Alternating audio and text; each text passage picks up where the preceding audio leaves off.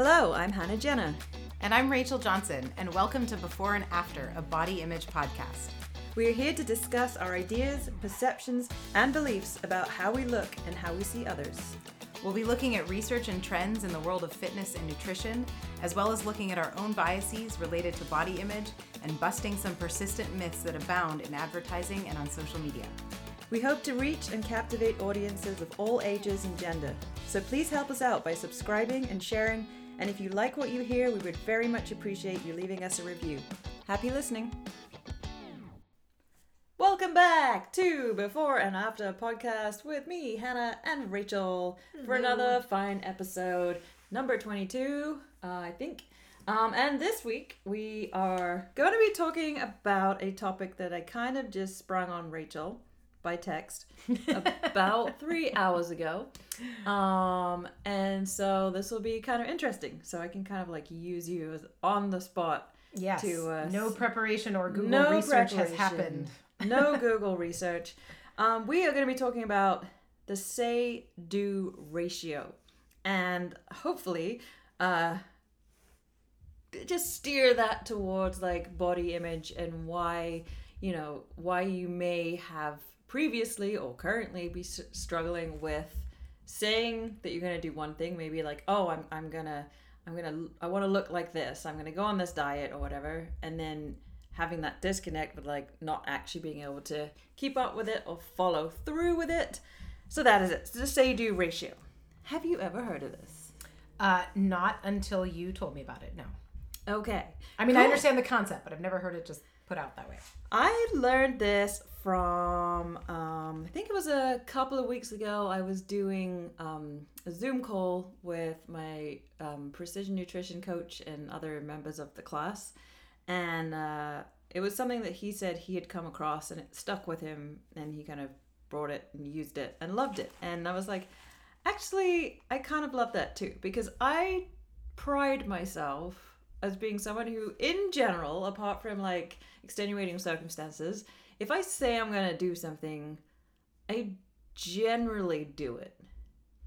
I would give myself like if we do a scale of like one to ten, one being absolutely terrible, never stick to it, Yeah. ten being never falter. I'm gonna give myself a solid eight.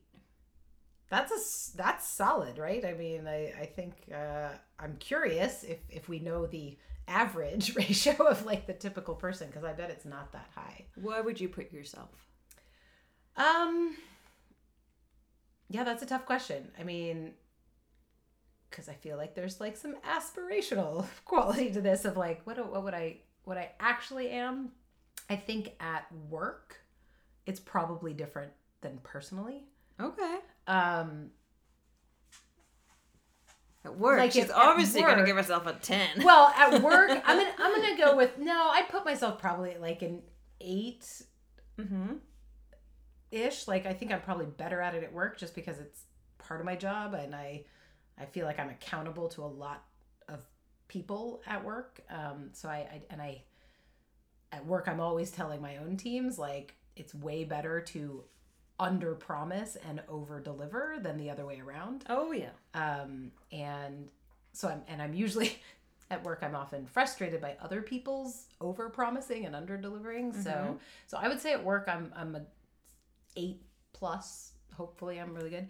Um, but I, I you know I, I'd have to think about it more. I suspect that personally I'm probably not that high, uh, and I feel uncomfortable saying that. Like I because I totally believe in like the like a core value of like integrity. I mean that's what that is, right? The say do Uh-huh. ratio to me. You say that and I just think, oh, that's the definition of integrity. It really is like sort of like what what do you really value? Like what is important to you and then, you know, in, internally versus like superficial kind of Yeah. aspirations. Now, I would say that I have not always been an 8. Okay. I definitely definitely was probably a 3 in my early 20s. And like one example for me that comes to mind is smoking. Like Mm. we both admitted previously that yes, sorry parents, I did used to smoke cigarettes. Um, and for the longest time, I think I smoked the first cigarette I ever had I was 15. and I finally I quickly got hooked. I have a very addictive personality, and I finally quit when I was 22. But for about two to three years, I was constantly going. I want to. I want to quit. I'm Right. gonna quit. I'm gonna quit tomorrow. This is the last I'm pack I'm gonna buy. Yeah, I'm The this last is my last night out at the bar with cigarettes. I'm, I'm gonna I'm gonna quit tomorrow, and it never happened because deep down, I just didn't. It wasn't important enough to me to quit. I was saying it because I felt like I should say it because I was I knew it was disappointing to my parents. I met a guy who was horrified by the fact that I smoked, but deep down it just wasn't important enough to me. So there was a like a huge disconnect. So no matter how hard, no matter how many times I said it, like I'm gonna quit. This is the last one. Right. It didn't mean anything really. It was just words to satisfy somebody else. So it wasn't until I changed like valuing my health was one thing and valuing having you know a savings account that would allow me to potentially do Right. things that I wanted to do like go snowboarding and and other things like that that I could never do because I was always spending my money on freaking cigarettes. Adding up the cost of cigarette packs is And such a depressing That exercise. was back in the day when it wasn't even that expensive. right. Whereas now, whoo, Yeah, But that's- anyway. that's okay. This is not a judgment call on people who smoke. You know it's not good for you. Your choice. Um, but anyway, so I started to think about other people I know around me whose like say say do ratio is a little out of whack. And Mhm. the most important thing when it comes to like say do ratios is really kind of starting to notice patterns in your own behavior. And it's a hard thing to do, like actually noticing things in yourself and being honest yeah. and holding your hand up to go, oh goodness, I kind of suck. But it, it's like, it's a really important, and this is where, like, you know, for a lot of people that I coach, part of the reason that you have a coach is to kind of, in the nicest possible way, draw your attention to, hey, I've noticed this pattern. How's that working for you? Kind of situation. yeah. Um, so I know somebody who's going to remain nameless. I'm not here to name and shame. whose say do ratio, I would give them probably. I'm going to be kind. I'm going to give them a five. Okay. And the phrase that comes to mind is they're always like, I'll do it. Um, like, I, whether it's in relation to diet or fitness or just general stuff in life that needs to get done that's not necessarily the fun stuff, but the kind of stuff you need to do when you're adult, adulting. This person is always like, I'll get to it, I'll do it later, or something. Yeah. Okay. The procrastinator kind of thing. I'll, I'll do mm-hmm. it, but later. And so there's a big disconnect there. And this is like important in terms of body image and, you know, the things that we generally talk about on this show, like, you know, diet, exercise, all that kind of thing. Because most of us at some point in our lives, and maybe now, have had that disconnect and have said, yeah, I want, like, the 80% of the people that I work with usually come to me wanting to have a particular feature of their body like Yes. looking better abs is the one comes to mind because abs is like a universal thing when people decide that they want to go on a diet or you know but re change their body composition that they want to see abs Yeah, that is a big one. And as we've discussed on a previous podcast, they could just buy them if they want. they could i mean silicone implants Get available implants. i don't offer that service myself but you know if, if i do i'll let you know Yeah. um but just saying i want abs and actually getting those abs is an entirely different thing. So i wanted to ask you if you have noticed or i just literally brought this to your attention but if you can think whether it's like now or in the past of a situation to do with like health fitness body composition dieting nutrition whatever a situation where you're there was a big disconnect in like the the what you say you're gonna do the kind of like superficial aspiration that didn't really truly line up with what you you actually valued and meaning that you could never stick to it. Yeah i mean that's that's that's a tough one but as you've been talking i realized like oh actually no i can connect with examples like the cigarette one is that's an easy example for me to connect with as well where like for a very long time i yeah my my values were totally misaligned with that because i think back then i would have said i valued health but that clearly wasn't the case right? When my daily behavior uh, was, was you know not lining up with that. And i'll i'll admit even when i started sort of my fitness and health journey in 2013 which was when i joined my first crossfit gym and really started you know being part of a community of fitness I still occasionally smoked, right? Like even at like the gym's Christmas party, there were some of us outside. I remember seeing people at various CrossFit gyms like finishing a workout and then um, sneaking outside and yeah. puffing on a cigarette. I was like, what? so I feel like well, and even I mean, even if it's not smoking, you know, there was there was a lot of drinking in that community. There was like some other drug use. There were a lot of other things that were you know misaligned with like we're a community that has the thing we had in common was health and fitness.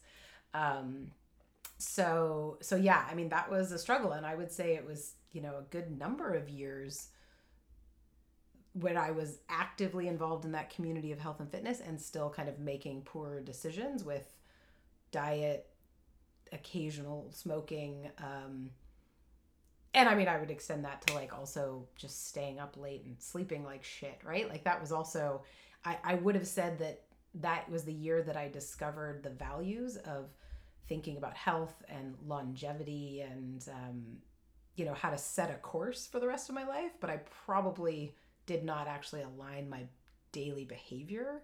That like happened a lot more slowly alongside it. So, and I think back to even like graduate school I mean, you know, with with a lot of the work and the goals, like I can't tell you as a graduate student how many times I meant to write an article to get Mhm. published or submit a conference presentation. Like I did those things as a grad student, but I would say for every one that I actually did, I said I was going to do like four more. It was probably like a 1 to 4 ratio of like Mhm. plans to accomplish certain academic tasks.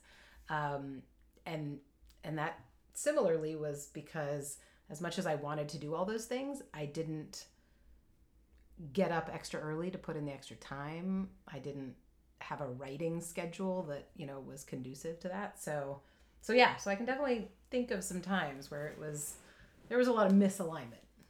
So in we'll fast forward to like the recent time since you've been like with a nutrition coach and working on your Mm. like yes body recomposition. Have you noticed anything like maybe well, you began this whole thing like a year ago? oh actually yeah, yes coach. Yeah, so September year ago. 7th. I think this is actually my exact one year anniversary. Woo-hoo-hoo. Okay, so you've had one year of coaching. Um, Wow, that seems crazy to me, but yeah. and that is like what weekly check-ins with a coach. Yeah. Okay, so one Holy year, crap. one year of weekly check-ins with a coach, um, and following macros and slowly changing body composition. Have you noticed anything in terms of like the say-do ratio or your internal values versus external wishes that has changed or shifted over the last year. I mean, I'm sure, like, in terms of external wishes, when you signed up a year ago, what did you say to them? Were you like, I want abs, or like, I want to be a certain body fat percentage, or have be vascular? You know, that would be interesting. I should go back and actually look at my intake survey. Um, because I'm not sure. I I remember specifically mentioning um I wanted to get stronger at body weight gymnastics movements. So like I don't know, I can't remember if I specifically said that means I want to lose body weight. I think I probably tied it to actually how much I weighed as like a general number, um, which obviously I've changed probably how I would describe that now. But I think yeah, I mean I had some goals like that. Um, but I definitely don't think I had a game plan for like what that actually would look like in terms of like putting in the work, right? I signed up for the accountability. So I think the accountability of the coach was the appealing part that in my head back then I was like if this is going to work, I need accountability. Mm-hmm. So so I think probably that decision was like the first step of like aligning the the wish to be better at gymnastics and weigh less. Cuz it's true. Like I, I'll just like I feel like that's fair to say like one of my goals was to weigh less. Mm-hmm. At, at this point a year later I don't weigh that much more like less. Which is a good thing. Like I've changed my tune on that. But So, I mean, because a few episodes ago we did like you gotta want it episode. Yeah. Um, I was talking about like what what it actually takes if you decide to embark on a pretty serious body recomposition effort. And I know when I started with my coach, um, back in 2017, I can't like like you. I can't really remember exactly what I wrote. I but it was my external wishes were to lean out. Yeah. Um, you didn't say get toned. I did not say get toned. I wanted to get toned. And I didn't mention like visible abs, but I, I that kind of was under the umbrella of of lean out and see where this goes.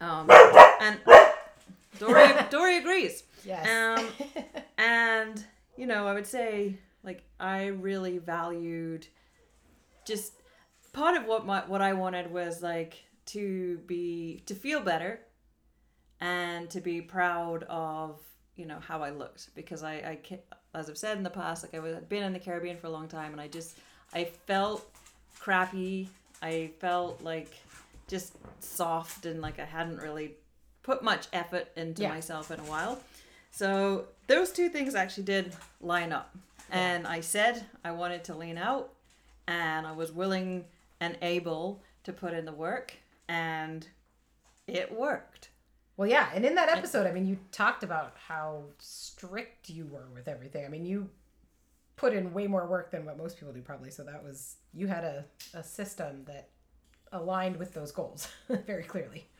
You were probably a ten on that ratio. Oh yeah, well, I. I mean, I would say like my my say do ratio. I wasn't a ten because I had a few days off for sure, but um, that that was good. That that would yeah, I would say like eight and a half to nine, but up there. you were pretty, yeah. Okay. eight plus. That was a high ratio time for sure. But I know like right now, just with where I'm at in life and everything else I have going on, that if I was like, yeah, I want to be like 10% body fat and just like ready to stand on a stage in a bikini competition, that's my external wish. Even if I hired the best coach in the world, I probably wouldn't actually do what I said because I'm Mm. just not like I don't value that aesthetic enough. I don't value like standing on a stage Right. That's not motivating you. being deeply tanned and shiny wearing a bedazzled bikini. That It's just not important to me. Yeah. So I wouldn't be willing to like actually stick to it.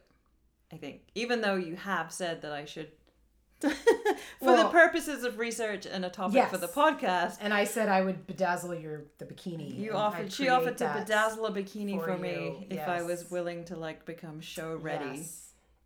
We're, we're gonna keep working on that, listeners. We're gonna we're gonna see if we can make this happen with Hannah. It would it like I've never done that. Um I've followed bodybuilding programs, but I'd never went for like I don't know if I would actually enter myself in a competition cuz I would feel really weird. But I would potentially be willing to experiment and as if I was going to do it and document the whole thing and probably record a video diary of me diary of me sobbing when I can have no fun and not go out and not have a glass of wine. uh, yeah, and we'd probably have a really fun like spray tan video. Oh, yes. Um, yeah, yeah, there could be some fun things for that. and I could like assemble a group of friends as my uh, audience and learn how to pose. But maybe next year. I don't see that happening this side of Christmas again because if I if I said it and I was like, yeah, I'm going to do it this year, Yeah. then it's highly unlikely that I would because the reality is I've got too much going on in the next month and then there comes Thanksgiving and nobody wants to be you know, right. eating Yeah, that's that's not going to be spinach um, and broccoli and chicken for breakfast, lunch, and dinner um, dur- during Thanksgiving. Um, but maybe next year. Maybe next year I will say it and see if Yeah. I can do it. I mean that that's kind of brings up an interesting point where I feel like if you're looking to have a good ratio, being um, honest about the circumstances of your life is probably a huge piece of that, right? Like, Oh, absolutely. because I have definitely at at work or at other times, like when I have said I can do things that I haven't followed through on, it's almost always because I overestimated my capacity whatever whatever that is if it was time if it was other projects i was working on um, so i feel like there's probably a pretty significant element of like being honest with yourself Oh yeah, you definitely, definitely honesty and looking at the bigger picture. But then there's also that fine line of like, it's really easy to talk yourself out of doing something because there's always a reason to not do something too. true But true what I what I would love to like kind of move into is is thinking like how if you if you listen to this and you take a long hard look at yourself and you go, oh crap, actually I see that I have this pattern going on and I keep saying I'm gonna start this diet. You're standing in line at the grocery store and you're looking at all those fitness magazines and somebody's there like looking all all buff and there's all these things that tell you you too can be like super toned in three weeks if you Right. just eat abs in 30 days if you eat this weird juice at like 3 p.m. every day and nothing else. isn't there actually a book i feel like there's a book called like fat loss begins on monday or Oh, probably. the diet begins on monday there's definitely something there's i know i've heard a title like that somewhere Yes. Well, anyway, if you if you found yourself standing in line at the grocery store and and it's always cruel because like generally near checkouts they have like candy and all those point of Oh, sale yeah. things, and then right next to it it's like lose weight in ten minutes and That's and then, then you're horribly conflicted like do I what Yeah. what do I do? I get the candy and the magazine because they'll balance each other out in my life. But it's a good thing to notice, like these moments where there's there's things that influence your external wish, and for a hot second you look at this picture or this image and and this promise of weight loss and a certain aesthetic, and you're like, yes, I can do it. That's what I want. Notice it happening, and then like take the time to sit down and like ask yourself, okay, cool. If if I really want to like lose weight and start eating healthier or whatever, is, is, it- is it important to me? And if it's something that you you kind of you jump on it and you're like yes i'm to do this and then within a week or two it's all gone to shit and then you, you know time passes and then you're back standing in that grocery line and you see another magazine promising a new look and aesthetic and you know get it get it in 10 days and you're like yes i'm to do it i'm to do it and then a few days later you've already fallen off the wagon and you, you're Yeah. not doing it and it's causing you to kind of feel you know it does cause people to feel hopeless right yeah, it's a rough cycle because then you disappoint yourself. I mean, again, back to like the cigarette example, right? Like every time I'd go to the store and buy that next pack, I mean, it was there was like shame and like self-flagellation, right? Like I was I was always beating myself up for like doing. And granted, I mean, you know, that's veering into the world of like addiction where I feel like, you know, there's there's other things to think about with that. But it, it's true. It's like you feel shame. so It's a shame cycle. it's and it, it first the first thing to like adjusting the say do ratio slightly more towards the 10 end of the scale is to notice that pattern whether it's to do with you know diets or like fitness routines like are you that person that the 1st of january every freaking year signs up for a gym membership and thinks you know i'm gonna be in there five days a week at least an hour a day i'm gonna pump iron and pound the treadmill and you go for a week and then you pay for six months and you realize on month seven what a lot of money i wasted because i'm literally never there I don't know if it's months. I was gonna say I was like we. If I had known about this topic ahead of time, we could have done Google research on. Uh, uh, it is really fascinating, like the spike in gym memberships in December, and then like the spike in cancellations. I think it's. I, I remember reading an article. I think it's like March. Yeah. It happens much quicker than even seven months. I think people just like straight up cancel it, um, usually within three months. but like it- it does and it's not confined to obviously just like i'm kind of keeping it in the realm of like health and fitness and like Yeah. body image kind of stuff because that's why we're here but uh if you find you you know you're listening to this and you identify with like oh crap that is me. And like there's zero consistency and you keep kind of chasing this thing but then it fails and then chasing another thing and it fails. And then you get to a point where like you kind of just give up on yourself because clearly you're just a failure because you never managed to achieve anything. First step is to notice it. And then to really think about the things that you value right? If you want to lose weight great but why why? Yeah. like what is your why or you know you always hear people talking about what is your why Start with your why. Yep. but it's so freaking important because if you don't have a good reason like losing weight is hard the older you get it gets harder right it's a complicated thing it is not as simple we've talked about it many times in many different ways but it's not as simple as just like drink celery juice for a few days and then you've lost all the weight you ever gained and it'll stay What, up what are your clients? The clients who want abs. What do they? When you ask them what their why is, what's the why for abs? I'm curious.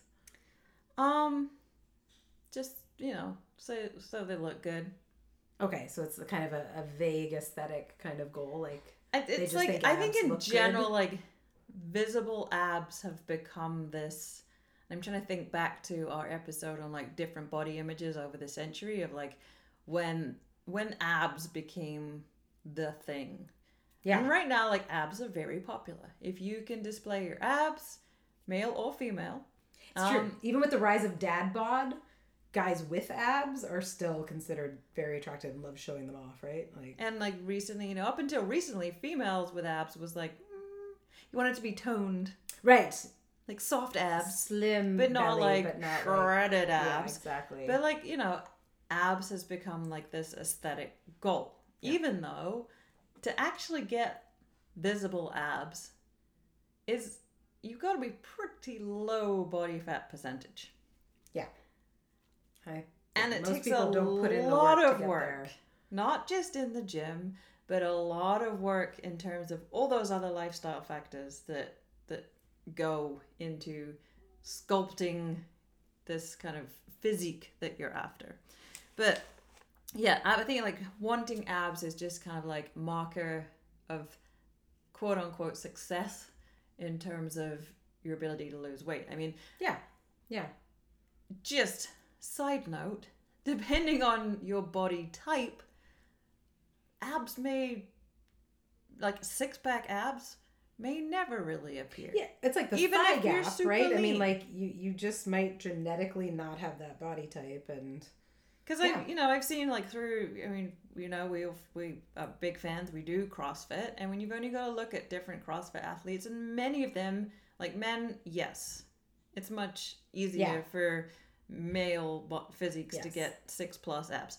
For females, there are a couple of female CrossFit athletes that are super lean, yeah, clearly super strong, yeah. But they have, train like, really hard, smooth torsos. eat really well, but they don't have six pack abs. yeah, They look stunning. They're yeah. like and all the six packs look really different too. yeah, like, there's there's like the kind of thin, poofier ones. There's like Yeah. the square, pillowy looking ones. yeah. There's like people who develop the full like turtle shell where it's almost like being They're they're Slightly wider. pregnant. Yeah, exactly. From the side, they actually look wide. yeah. Um, So yeah, it's it's like true. Abs are just which is a funny thing to think like if abs is your goal, Right. what if you got the wrong kind, kind of abs? abs? That's a good point. I don't even know what my abs look like if I revealed them. Can you imagine if you put in all that hard work and you were like, dang it? Now Cover it up, Increase, cover it up. increase my body fat to cover them back up. It's entirely possible. It's a good point. So I don't. I. I mean, this is absolutely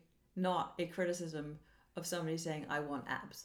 I Yeah. feel like it's just become kind of a way of expressing success. You know, Right. And some people, like you mentioned this, like some people might actually specify like vascularity. Like seeing their veins is how they know they're leaned out to the point that they want to be, right? Like I don't have any like popping veins. Like you you have some, right? Like but for me it's like I've never I don't know, that that's not the same marker of like, oh, I'll know I'm at my goal when I see X. It's abs, it's veins, it's I have an interesting quad relationship. Quad separation. I did want quad separation. That was a like a specific goal that I finally achieved last year. I uh, have an interesting relationship with my veins. On the one hand, when I first started to like really lean out, I was just like, oh, gross. Because like veins kind of freak me out. And like my arm veins, I've got a particular like network in my shoulder that really pops out hard. And like when I'm below 13% body fat, like the veins in my arms are pretty out there, particularly like after working out. Yeah, yeah. So on the one hand, it's like, oh, cool. Like the veins are out, which means, you know, I'm around a body fat percentage that's, you know, I have to work hard for and I'm proud of. But at the same time, oh, I always have this vision, and this is super gross, but that I'm gonna like walk past something like a nail, and it's gonna just like cut like open. nick a vein. Yeah. Ew. Oh my, that's a terrible thing to envision. I But I get, I, I get what you're saying. If they're popping out, I don't Um, know why. Wow, that's a really funny like So maybe like picture. keep your veins safe, Rachel. Don't let them pop out. There's an argument to not get too lean. Okay, noted. Vein safety. It's a thing. Um, wow. Say do ratio success to vein safety. Right to vein safety. See, We- this is we- why- we go all over the place. This is why we Yes. shouldn't do too much planning because Yeah. otherwise we may never go to miss these places. these gems of wisdom. Um, so I was talking about something. Right. you were okay. on you were on number two, which was the why. Right? So The- we're yeah, why obviously having a why, and basically your why is what you value. Okay? And if you've never taken a moment to consider what you really value, that's cool. But set aside some time and start thinking. And like I find the best way for me, like if someone puts you on the spot and just says, Tell me what you value, it's like, ah, uh, uh, uh, things. I value things. They're in there. I know they are. That's so funny because if you ask me that, like I've I've done value sorts as part of professional development so many times where I can absolutely tell you my five core values. Okay, but that's just you.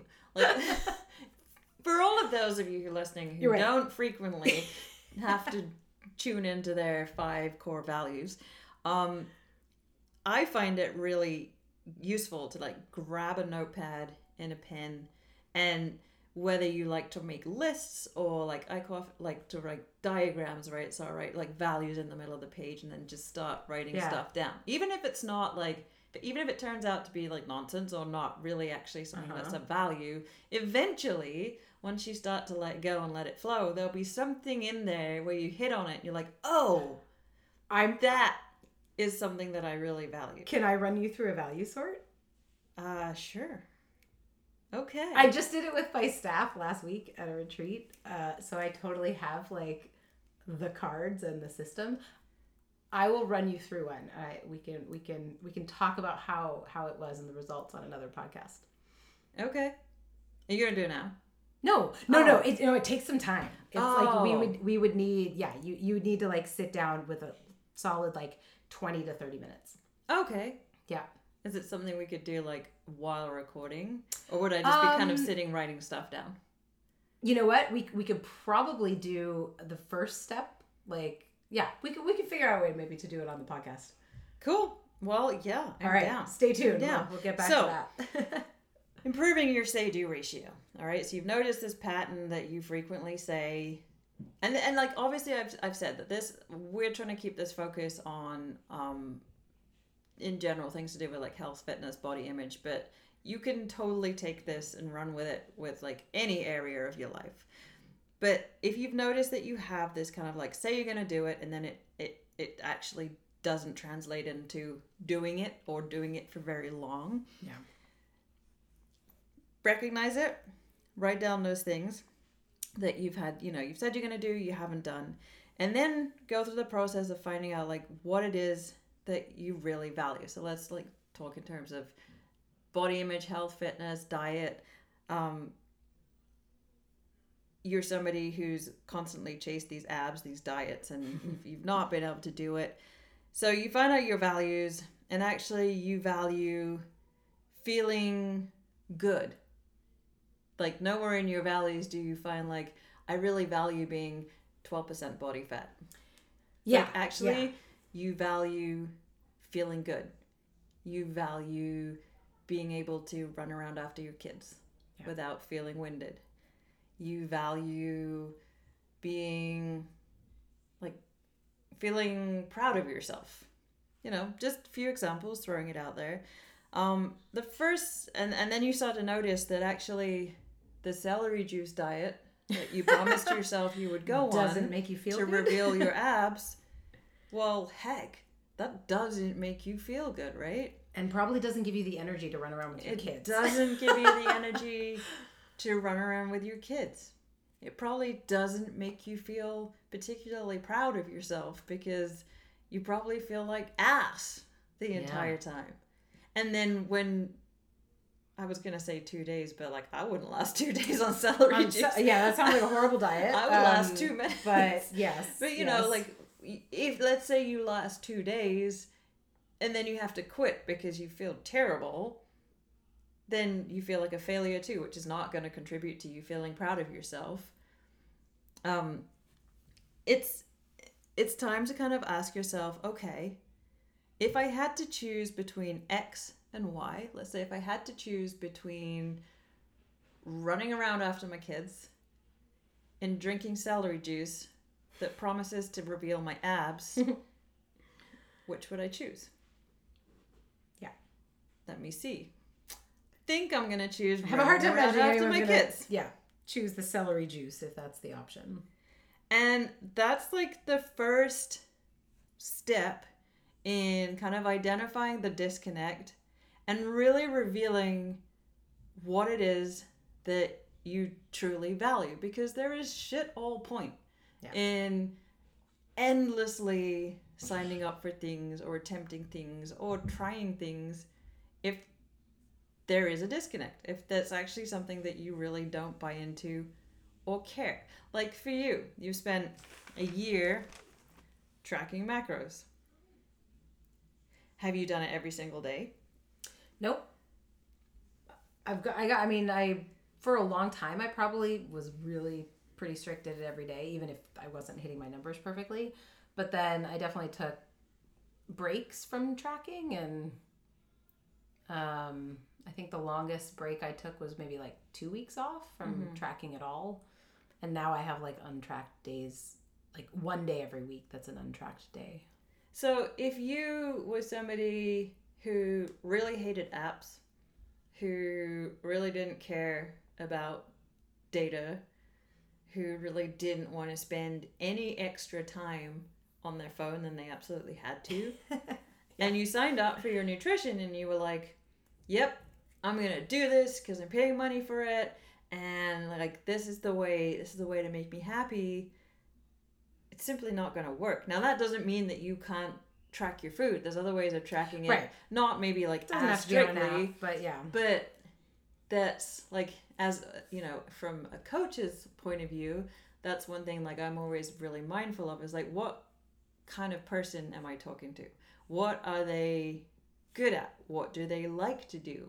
What is going to give them a sense of accomplishment? And if somebody, you know, comes to me as like, I want to do this macro thing and track and count and weigh and measure, and yet there's not one bit of them anywhere else in their life that says, I love data and I Ah, love right. accuracy Right. and I love planning, well, no matter how much they may want it, it's never going to work. Right. They're going to they say it, but they're never going to be able to do it.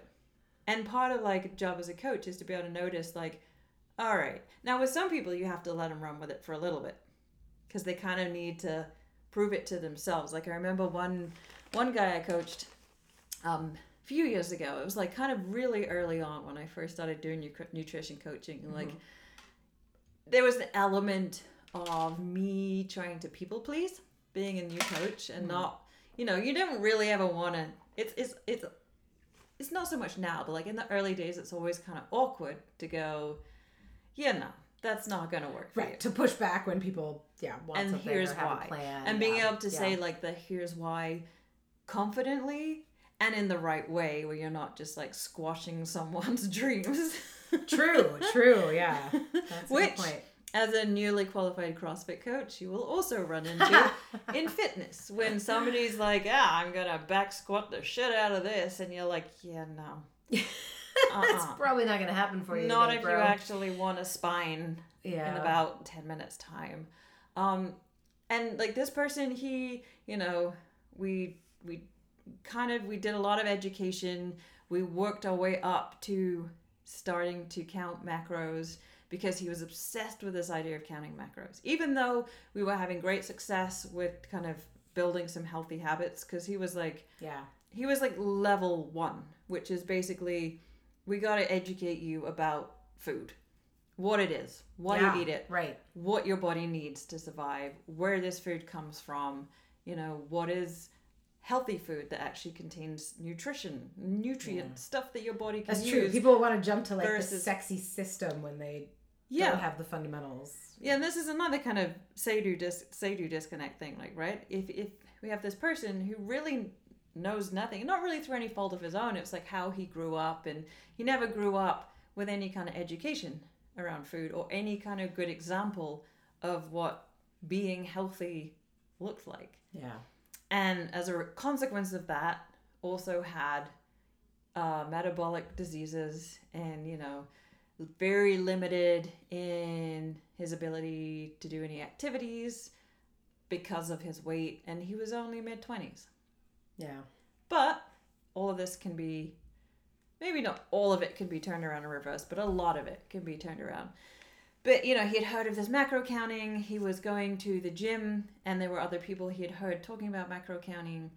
And we had been working on things for about two months and then he one day he was like I, i'm ready i'm gonna do it i'm ready and i managed to push back for a couple of weeks but then he was like you know i'm, I'm gonna do this macro counting and i was like okay here we go and i was kind of nervous because he was making such great progress Yeah. and I was like, I I gotta let him run with it. So I crunched his numbers and I wrote him like a what I thought was like a reasonably clear email like this is how you do it. This is how it works. This is what you weigh raw and this is what you weigh cooked and this is why and and then like arranged a meeting with him because I wanted to meet him face to face to not like to go through this whole email and to make sure that Yeah. he still had a, a chance to go okay yeah no Right. Like, oh, maybe this is too much too soon. yeah so we met Yeah. and like none of it made any sense to him so we spent probably an hour going through it all over again and he was still adamant. He was still saying yes i'm gonna do this. I can do this. I got this. Like this is gonna make me you know look like that guy over there who happened to have an incredible physique because he had been working hard and consistently for many years. And Yeah. so i was like okay. And then the week goes by and like it's our check-in day and i was like hey so how's it going let's talk.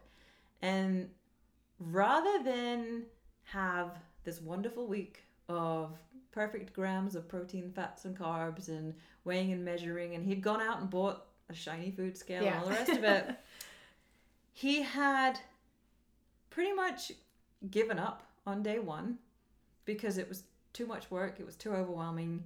He was not somebody who had ever really planned in his life. He just kind of was somebody who he started work later in the day so he rolled out of bed whenever showed up at work his job was you know he didn't require he was a lot more intelligent than his job but his job didn't require much in the way of kind of thought or intellect Mm. he didn't Okay. certainly didn't have to do much in the way of any kind of planning during the day or taking much in in terms of taking control of things. Didn't really have any experience with doing that. And then didn't really have much in the way of structure and routine in his life either. And if you're going to be a successful macro counter, Structure and routine Structure, is routine. key. is a fairly important element of it. yeah. And so after day one, he had sort of given up, but had felt shamed or Yeah. felt a sense of shame that because he's, he had said he was going to do it and he already wasn't doing it so early on, that rather than reach out to me and be like, I'm struggling, what should I do? And then we could have done like the beginner's guide to macros and just really focused on Yeah, like yeah. one thing. He hit it all, didn't didn't say anything, and reverted back to those habits that he had before we even started. So oh, effectively, Oh, so like backslid undid. on all the other habits that you'd been working on up to that point. undid Huh. almost two months worth of work in the space of less than a week. Yeah, that's Because- interesting. The system was just we had been working so hard on these habits, but he was still like at this point, and you know, this is why the whole nutrition journey and like body recomposition journey can take so long, depending on your starting point, is that you don't just it's not like turning on and off a light. You don't just go, oh, there we go, done. For Yeah. most people. I mean, sure, there are some people in the world that literally can go, cool, new direction, let's go. yeah, yeah. Some people can do that Um, for sure. But for most people, you know, if he'd been that way for 25 years, albeit some of them were small child, where you don't have any say over what you're eating, but let's say 20 years of eating and living a certain way, two months is not long enough to like have been practicing solid foundational healthy habits enough to suddenly take on more. But it's not glamorous. And it's not sexy. And to sort of just be like okay cool. I'm literally going to do one little tiny thing over and over and over again until i don't think have to think about it anymore. So we i got to check in a week after this initial foray into macro counting and discovered a hot mess express and he was feeling even shittier about himself than when we started. And that's where like as a, a sort of fairly new coach i was like uh-oh i've ruined this guy's life. I should never have let it happen. And there was a lot of guilt on my part for it. But we had a really like I, I I made sure we met in person for this one because I was like I don't want to do this over email. I don't want to do it over phone. So we met in person, and rather than kind of let it be like this total disaster, it was like all right, there's there's multiple teachable moments in here, and it highlighted you know the the good thing that came out of it was like he realized that he did value feeling good and waking up feeling Hmm. full of energy and waking up earlier than he used to because it made him feel more productive even if he hadn't necessarily turned it into being super extra productive just yet he was waking up with that feeling of like i could get stuff done today it, if yeah. i wanted to Okay. um and so we actually sat down and we made some we made a list of like what what it, what is it that you value what is important to you now that you've kind of you've been to a good place you've dipped a toe back into pre starting nutrition coaching what do you value about doing this like what is the purpose of this journey because it was also like it was an expensive thing for him to be involved with like Yeah. nutrition coaching it's not a it's not like per se if you have a good coach a hugely expensive thing but for you know it, it's it feels like a luxury now it's often like the first thing if I, i've had clients who have like run into to hardship First thing they cancel. and it's the first thing that gets canceled yeah. and then you know I've had a couple of people come back going, "Oh gosh, but I really need this and I miss it." And I'm like, "All right, cool. Let's again like sit down and look at what you've got coming in, what's going out. Where can you save this money?" Yeah, yeah it's true. I mean, I, I feel like everyone who's ever tried it has probably thought about that. When I started with a coach, I was like, ah, yeah, I don't know how long I can sustain this as part of my regular budget, right? Mhm. Thinking, oh, this is short term. And now that I've done it a year, I'm like, oh yeah, like I can imagine this. This should always be part of my budget because even just the accountability is so valuable in me maintaining the system that now I really like and the system that's you know actually achieving results. And that's another thing. When I was a new coach, where I was like, "Oh my god, how do I, how, how I feel like a fraud? How would I add value if somebody like felt like they had done a good job of getting their healthy habits and, and learned how to count their macros or whatever direction they wanted to take?" And the more I've done it, the more I'm like, actually, for many people, even if their check-in is brief or some weeks they're just like send a text going like, "I'm all good," Yeah, yeah. just knowing that someone's in their corner Yep. and kind of keeping an eye out of, of them. And i have certainly have a couple of clients where you know i just look in their Cronometer in the back end and be like eh, cool. And i'll drop them a little note or a smiley face in their in their like note section so the next time they log something they see it and know that i'm like paying attention Yeah. that's plenty and it's enough to keep them feeling good and going and and you know sometimes it all they need is someone to go like sure go on vacation eat whatever the hell you want enjoy yourself why not Yeah. Yeah. it's gonna be okay um but that kind of disconnect between like the say and do. Well, I think that you made a good point earlier about like what can I take on right now too. Yeah. It's like if you're suddenly going to embark on like this this concept of getting all shredded to do like a bikini show. Right. One of my things now, I mean, like I, I said earlier that, you know, there's like socially we're getting into a time of year where it gets more difficult to be like super dialed in because it's like, you know, Thanksgiving and then Christmas and and these might sound like all excuses, but it's like realistically, what can you take on? And if you're somebody who's like thinking of, oh, oh, I need to go on this diet or whatever, or you've heard of macro counting, it's important to be like, kind of a, a, little simple assessment is ready, willing, and able. Sure, you might be ready to lose weight or get fit or whatever it is you want to do. You're probably willing Yeah. to do the it, desire right? is there. You've That- dabbled in the past. Maybe this is the one thing that's going to turn that corner for you. But are you actually able to do it? And part of that is like, does what you really truly believe in and know about you line up with what you're saying you're about to embark on? Because if it doesn't, there's a good chance that you are not going to be able to do it. That's not to say you will never.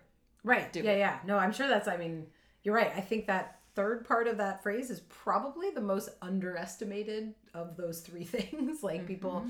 assume, and, and you're right. I think ability to do something is probably the most contingent upon like whatever's going on in your life at that point, right? I, But that's another Yeah. nice thing. Like if you have somebody in your corner, whether it's friend, whether it's a coach, whoever it is, to you know be able to go, hey, yeah, I was ready, I was willing, but actually, I'm not able to do that right now.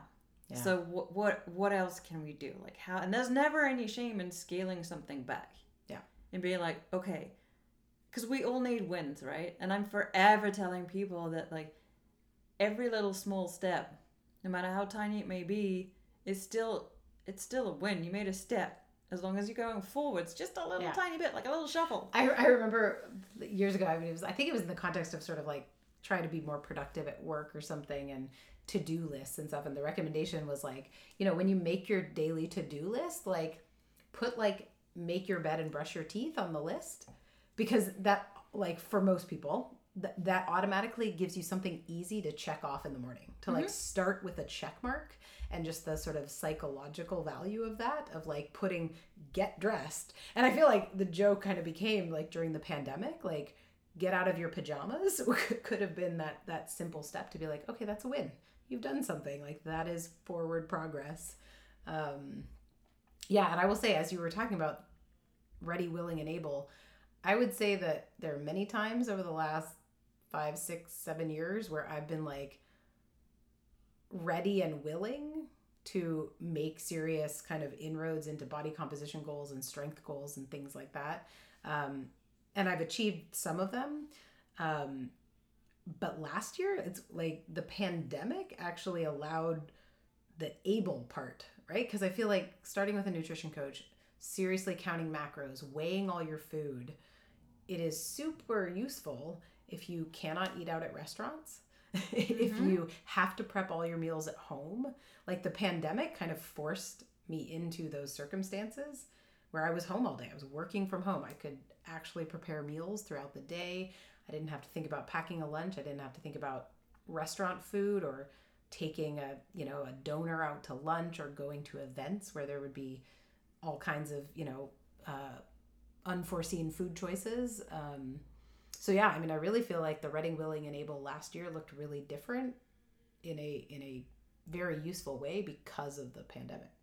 And I mean, that's like the same for me. When I first got my nutrition coach, I had been thinking about it for a while because I'd been like on the boat for a long time. I wasn't, I couldn't have a regular schedule with a gym.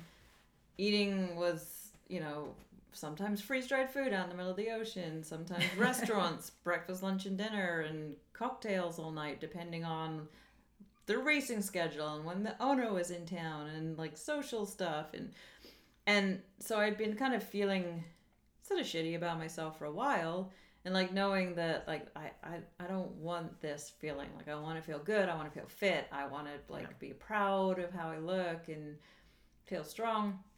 But and I, I looked at the coaching company that I used while I was in the Caribbean and I was tempted to sign up. I was like, oh yeah, it'd give me something to do. I could focus on it. But then I was like, but the reality is that around the time I was first thinking of it, I was like, okay, I've got two more big race events to do, which means we eat like food that's delivered to the boat. Right. Like, I'm gonna have no clue what's in a it. weird schedule. Yeah. I'm gonna be busy as all hell, and so trying to actually, you know, even if I could guess what exactly I was eating for lunch, um, when the hell am I gonna plug it all in and remember everything that I had? Because you know, if I'm chowing down on a sandwich just after a sail change and we've got ten minutes before we have to do something else. I'm not going to be worrying about trying to plug that in. And by Yeah. the time I've got to the end of my day and packed the boat up, what the hell did I eat for lunch? I don't know. and then you know all the other social stuff and then i was like then i'm going to be on the boat again for two weeks in the middle of the ocean sailing north to rhode island and well heck that's not i'm not going to be able to really track anything and then you're like you your sleeping schedules all over the place so you're just eating stuff at random times and so i was like this is silly i'm ready i'm willing but i am most certainly not able Definitely to, not to able, actually yeah. do this and if i sign up and pay this money each month and I think it was like $160. So, you know, not a small amount. Yeah. If I pay this and like in month one, I'm pretty much missing the mark most of the time, then it's going to piss me off that I paid that money. And I had to sign up for three months, like committed to three months. And then after that, I could choose to go month on month. So I was like, it's not like I can cancel after that, but I basically wasted a month. And then I'm going to be Yeah. pissed off. Then I'm going to feel like I said I was going to do it. I didn't really do it. I failed at it. Now I'm annoyed. So I was like, okay, I'm going to sit on this. I'm going to get the boat to its next destination where I knew it would be staying for a good while, where I knew I would be, there'd be no racing. I would be on the boat by myself a lot. I would have the time and the capacity to really get into this and give it the attention that it needs. And in the beginning, I'm sure anybody who's ever counted macros or, you know, has thought about it, in the beginning when you're new to it, it is a lot of work. It is. It weighing weighing and measuring your food is absolutely time consuming and it gets easier for sure. It gets way in the beginning, yeah. I mean, I have a good friend who here in town we've talked about her nutrition and health um, a number of times, and you know, just given what I know of health and nutrition, like I know there, she needs to sleep more. She needs to eat more protein and probably just like dial in the right amount of calories for her activity level. And we've talked about it, and she like is kind of bought in on all that, but also she she's told me many times like I do not have the capacity in my day to day life to measure my food, to Mhm. actually count things. And it's like cool. Like she is super busy. She her job, her volunteering, everything. I mean, it is. She's and so she recognizes I don't have the capacity for that. Yeah. Even though she wants those goals, she does, you know, want certain things. Um, But that's why, like, Yeah. having somebody in your corner, whether it's a coach, a friend, or whatever, is really useful to be able to say, okay, fine, cool. We don't need to worry about tracking your food, but here's some. Here's what we're gonna work on this week, and it's gonna be small enough, like making the list, like do your teeth. I mean, that's obviously doing your teeth. It's not moving you towards a nutrition goal, but like steps on that level. is that what like, you call it in the UK? Doing your teeth? Yeah, Is that brushing your teeth. brushing your teeth? There you go. You gotta doing your doing teeth. your teeth. Is Okay. the, the English I mean, way I think of, of saying doing- brushing your teeth. I'm, I'm thinking we say like doing our hair. And we do our teeth too. So you do your teeth as well brushing your teeth. so, like, you know, Huh. yeah, if you have somebody in your corner who can help you be like, what is a step that we can do? Like, how do we actually, rather than be like, I'm just never going to be able to do this, it's like, Yeah. you can do it. There's just, we're going to have to come in at a different angle of attack here. Yeah. I I have always said that if I had if money were no object, I would a thousand percent sign up for one of those like gourmet macro specific um, customized meal delivery services where basically you have like a private chef you give them your macros and they like make all your meals for you like a private chef would be amazing because then you could take all of that off of your plate. Absolutely. But then, But you know, that's thousands of dollars a month, not hundreds. goals, Rachel, goals. I value personal chef. yes, yes. Can that be my core value? I value a personal chef. I value I'm having going to lots try to and lots manifest of that money in the universe. for universe. my personal chef. but another reason that it's really important to, you know, really take a deep dive into your values, it doesn't obviously just improve your say do ratio and give you just a generally better understanding because a lot of us, you know, get caught up in our superficial stuff Mhm. And wonder why we're stressed out and not truly happy and feeling lost and confused. In general, it's because of the, there's probably an epic disconnect, and you're trying to be somebody that you simply are not. Yeah. And I have noticed in the last year, I've done a lot of work on like eliminating the things that are actually just the superficial things Yeah. That- yeah. and and understanding who I really am as a person and what does that person really want and need and value and it's literally like taken a massive weight off of my shoulders and yeah. it's enabled me to seriously improve my say do ratio because I'm literally not going to say Mm. that I'm going to you know I'm not going to say stuff that I actually don't intend to do Yeah, I mean, on some level, it sounds like you actually, I mean, without calling it that, like that is that is one way of doing like a value sort exercise where you kind of, um, like you said, kind of cutting out some of the superfluous things. That it's, you know, it's remarkable the fact that like how little we sometimes pay attention to actually what we spend our time on. So, like same way you would probably start a nutrition client with just just write down all the food you eat. Don't worry about calories, macros, anything. Just like start logging it. And have you ever done that with like the minutes of your day? Mhm.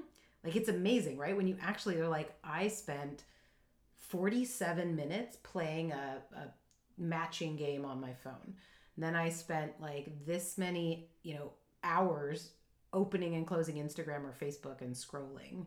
And then I spent this amount of time with my dog, this amount of time with my partner. Like if you actually start cataloging the minutes of your day, it absolutely reveals what's valuable to you or Well, what, what I what was you value on a say, day to like, day. Like, what the the the reason the important reason about finding what you truly value is that you know how many how often do you hear people you know somebody says oh well you know let let's go get that workout in or whatever or you know I have I've worked with numerous people whose whose big issue is like never making time for exercise Yeah.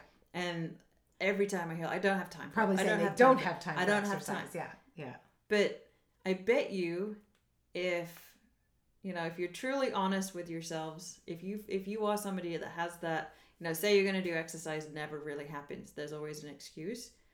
Ask yourself what you did make time for. Yeah. Like what you were talking about that time did. What did you make time for? Because if Yeah. you had 2 hours of your day that you could dedicate to Instagram, you better believe you had time to exercise. Right.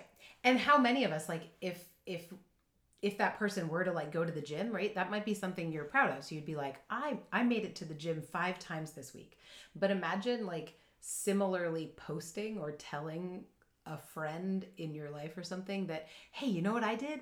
I spent five and a half hours this week playing this really stupid game on my phone. Like we would never, right? We wouldn't celebrate that or admit Mm-mm. that. Um, So and you- not to super judge video games or anything, right? But like, but it's like things like that where you're like, that's a disconnect because, like, right? Like we would want to almost brag about these quote unquote, you know, good things we spend our time on. Um, and yeah, I mean that even just that kind of awareness caused me to delete a lot of apps from my phone last year. Um, to just be like, yeah, I don't want to be the kind of person that spends my time on this or that. We Um, make time for the things that we truly value. Yeah. End of story. Yep. Like, we're going to repeat it for the people at the back. We make time for the things that we truly value.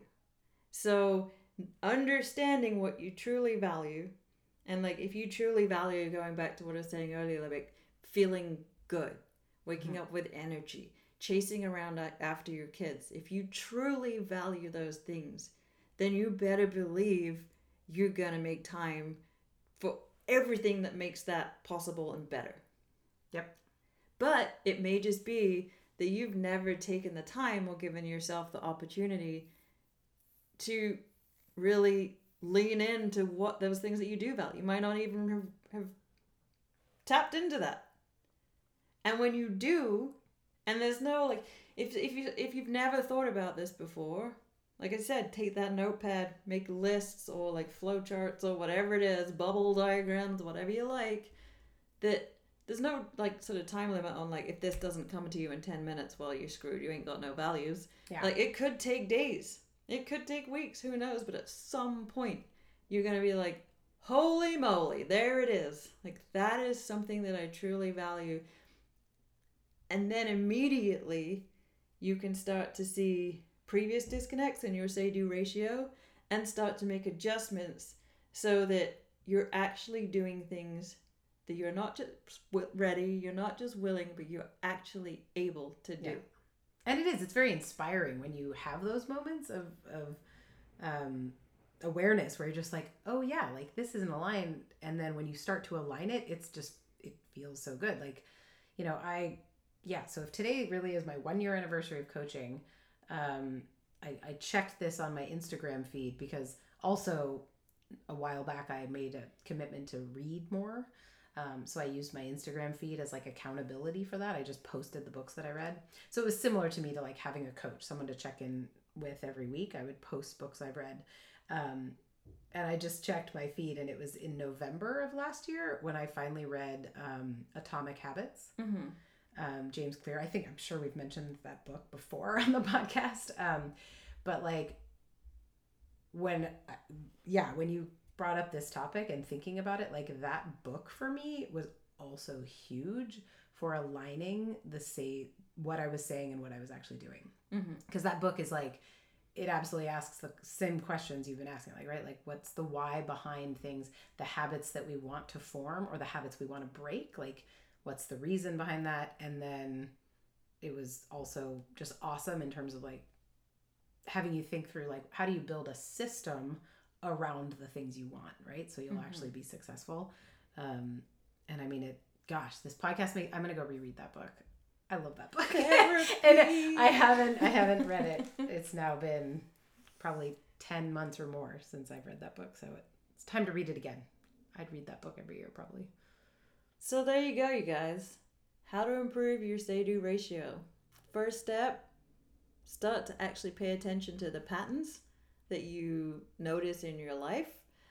Obviously, the primary focus of this podcast has been as it pertains to like health, fitness, body composition stuff, but really you can do it with like anything. Um, and then start to figure out the things you truly value and take it from there. Whew! Feel like we just had another fine therapy session. Right? Well, and there's going to be more because next time, you know, at some point, Hannah's going to tell you all about her doing a value sort exercise, and uh, we'll we'll revisit the core values and. Well, um, exciting things coming up. We have uh, hopefully another guest joining us soon, um, which will be cool. Looking forward to that interview. yep. Um, of course, uh, pardon the interruptions from my doodle. Dory really wants to be part of this podcast. she wants to be a part of this podcast. She doesn't have a whole heck of a lot to say for herself, but hey, you know, she's welcome to contribute in any way she can. Exactly. But uh, yeah, thanks for listening. Thanks for uh, joining me on a topic that I kind of sprung on you at the last minute. Ah, Rachel. It's absolutely. been These are fun. fun. ones. The surprise Um, episodes. And uh, feel free to share, comment, DM us, let us know what you think, and we will see you next time.